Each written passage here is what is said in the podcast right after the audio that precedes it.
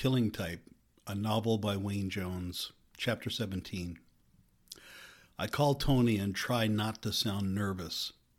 "Hey," she says, and in my current mode of double and triple and multiple guessing, I'm not sure whether she is just that casual or whether she is pretending to be casual or...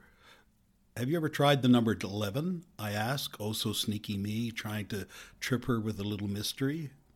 "Excuse me?" Number 11, the shrimp dish at the Cambodian place. Cambodian. "Oh, the place off Princess, the restaurant on Wellington or somewhere around there." I feel like I am reeling in a fish. It's the lake seducing me to such metaphors. A little aggressive pulling now and then slackening the line, get her interested and then get her caught. "Right," I say. "So you called to tell me about a good meal you had?" "I wouldn't mind a repeat. I mean, are you free tonight to check it out?" "Tonight? That sounds like a grand idea." While I walk toward the restaurant, I am planning my strategy. I still haven't decided that Tony is a suspect in these killings, but she will make an interesting interview for the purposes of the book. I've read and reread enough, done the research that I know these killings inside out, and I am eager to try and discover whether she is privy to any details that only the killer could possibly know about. It will take a deft hand to do this without revealing myself. I almost wrote reveling. Tony is waiting outside. She smiles as I approach, and something inside me is deeply moved and somewhat ashamed that she is obviously so happy to see me.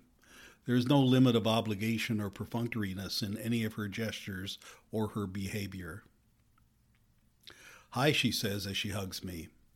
I'm surprised at the physical contact. I feel myself actually flinching, but when she pulls away, I try to feign nonchalance, as if I am used to this all the time, as if this is the most natural thing in the world. "I have something for you," she says after we ordered beers. "Oh? Yeah, get this. Did you know that there was a guy with a violent past released from Nosting Penitentiary about 10 days before these murders started?" "Actually, no, I didn't." "What do you mean by violent past?" "His previous crimes were domestic, same kind of shit that weak males do all the time, beating up the innocent. Disgusting and angering, really, but of course nothing like murder, and not serial murder. He had a boring job or something, and someone had said boo to him when he was a kid, I guess, and so he took it all out on his girlfriend." "Where did you find this out? I mean, how?" "Just poking around in one of the databases at the library. Amazing what you can find there, all free." She laughs just lightly, just as the waitress arrives with our beer. I sip and am reminded again how important small things are, how much pleasure I can derive from a cold, well-brewed drink. I smile as I think that perhaps this is all that I have really needed. No book, no tenure, no academic insights, just sharing a beer with someone I can talk to. "You're one step ahead of me," I say. "I've been thinking lately that I should try to narrow things down, take all the research I've done, what I know, what I've seen, and try to come up with a list of suspects. Sounds kind of crude, I guess." "Actually, I think that would be essential at some point, sort of like writing your thesis after you've read the articles." Food arrives, but I don't even remember ordering. I feel distracted as a multitasker, a bad one would feel. Don't give myself away, extract as much information as I can, make sure she thinks that you are enjoying yourself. But I can't concentrate on all of these tasks, and the additional problem, perhaps, is that I am enjoying myself. There is a pile of red food and a pile of yellow, some white, that must be rice, and something that approximates green. I seem to have lost my entire vocabulary along with my focus, seem to remember much less about this cuisine than a man should who has eaten it, so much of it. "So," I say in a manner that seems self-consciously dramatic to me, and may or may not be so in reality, "if you were the one writing the thesis, what would be the big facts that you would focus on?" She chews contemplatively, sips, and then pokes the air with the index finger of her spare hand. Smiling, as if the problem has been punctured, she deadpans and says, "It's all in the letters." I calm myself and look at her incredulously. The letters? You mean the letters of the victim's name? Check out the letters in the newspaper. What? The letters in the newspaper. The letters to the editor. The letters to the editor. Yes, she laughs. The letters to the editor. I've read them all and saved them all too and reread them, and aren't they mostly just people complaining, justifiably complaining, about all the murders and the inability of the police to do anything about it? Yes, that's true, but the letter writers make connections, draw conclusions that the police don't or can't or won't.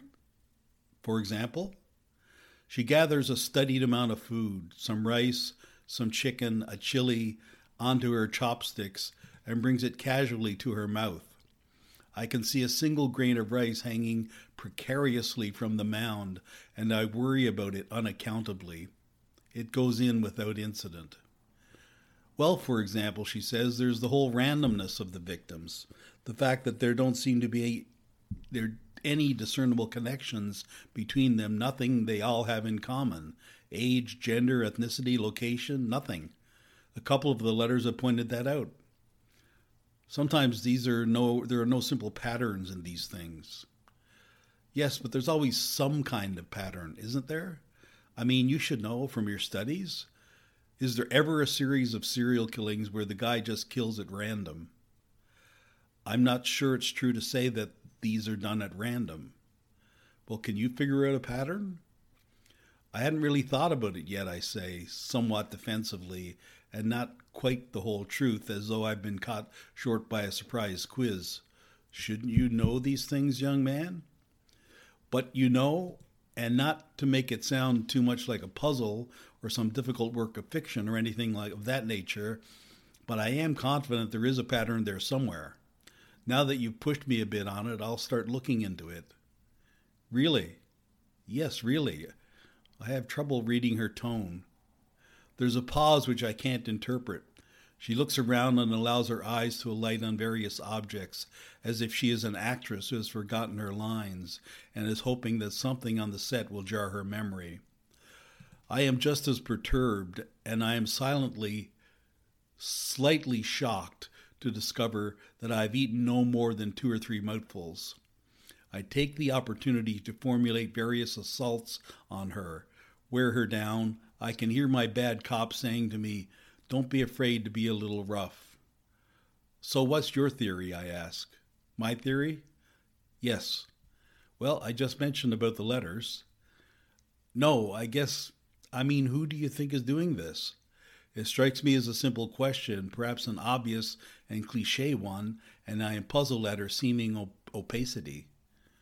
Oh, well, if you put it that way, she pauses. You're serious. Well, halfway anyway. Can I say something stupid? I don't think it's obvious is all. I mean, I don't think it's anyone who's just gotten out of prison with a grudge or some violent American coming over to spew his rage or some crazy psychopath or anything like that. I picture a quiet person, like an old man or someone like that. Someone who's lived here for years but is just now, she makes quotation marks with her fingers, turned. Turned, I say. Yeah, man, turned, she says and laughs. Seriously, though, my opinion, my theory, in case you want to give up writing and start sleuthing, my opinion is that it's just some otherwise reputable citizen. Talk about your cliches, I guess. She laughs again, but more lightly and uncomfortably now. I realize that I'm doomed, that she is either perfectly innocent or so deviously guilty that my charms and wiles will wither fecklessly at her feet.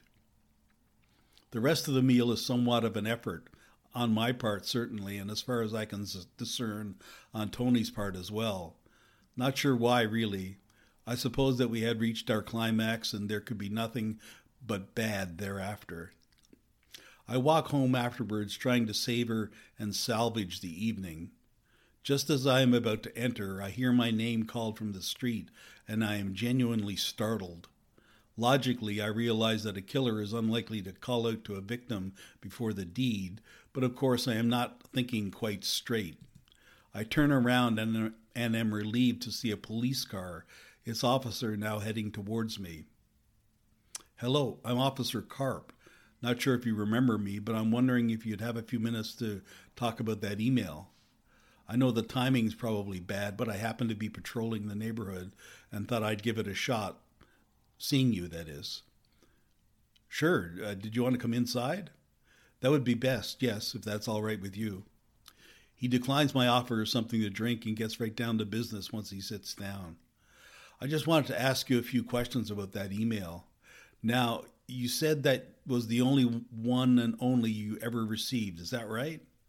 I conclude, wisely or not, that it's best to continue with the lie." "Yes." "Have you received any other kind of communication, say a letter or a package or anything like that? Anything else apparently from the same person and with the same tone?" "No, I haven't." Ah, glorious truth. "Can you think of any reason why anyone would be sending you a message like this? Why would anyone care whether you finished your book or not?"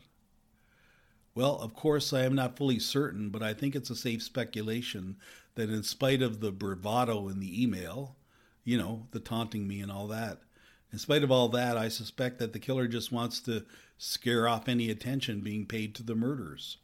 And perhaps it's less of a risk to send an email to a single person like me, a writer and an amateur investigator, than to send it to the police directly.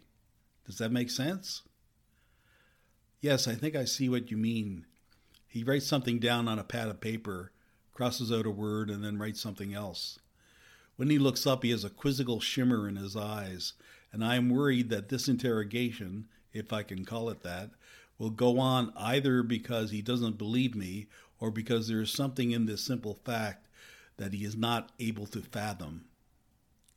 "Well, I think that's all for now," Officer Karp says, and I hope that my sigh isn't as audible as it seems.